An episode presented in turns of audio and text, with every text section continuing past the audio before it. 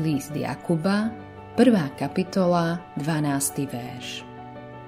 Blahoslavený muž, ktorý vytrvá v pokúšaní, lebo keď sa osvedčil, príjme veniec života, ktorý zaslúbil pán tým, čo ho milujú. Možno si myslíme, že ak sme naozaj duchovní, nikdy nebudeme pokúšaní. To však nie je pravda. Každý kresťan bude pokúšaný Faktom je, že ak žiješ naozaj s Božným životom, budeš pokúšaný. Je to preto, lebo diabol nechce, aby si uspel. Bude ti v tom brániť. Ako povedal môj priateľ Erwin Lucer, pokušenie nie je hriech, je to výzva do boja. To, že pre tebou vysí návnada, neznamená, že hrešíš nie je to návnada, ktorá predstavuje pokúšenie, ale hriech.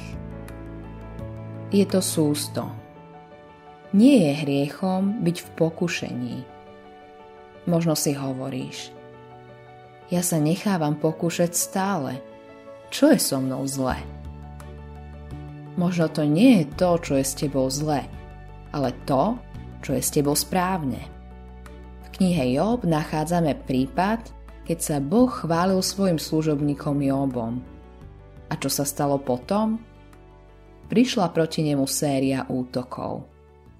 To nám pripomína, že niekedy sú útoky, ktorým čelíme, v skutočnosti výsledkom toho, že žijeme s božným a nie bezbožným životom. Dá sa teda pokušeniu odolať? Áno, v skutočnosti Boh nedopustí, aby si bol pokúšaný viac, než je tvoja schopnosť odolávať.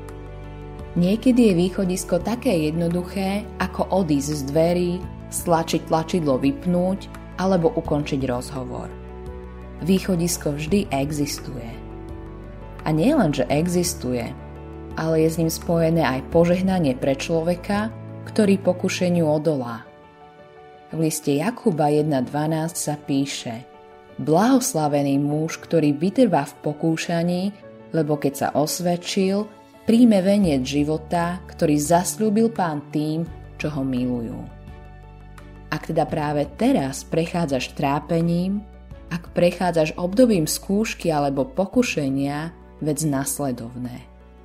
Môžeš sa vďaka tomu stať silnejším, nie slabším. Autorom tohto zamyslenia je Greg Laurie.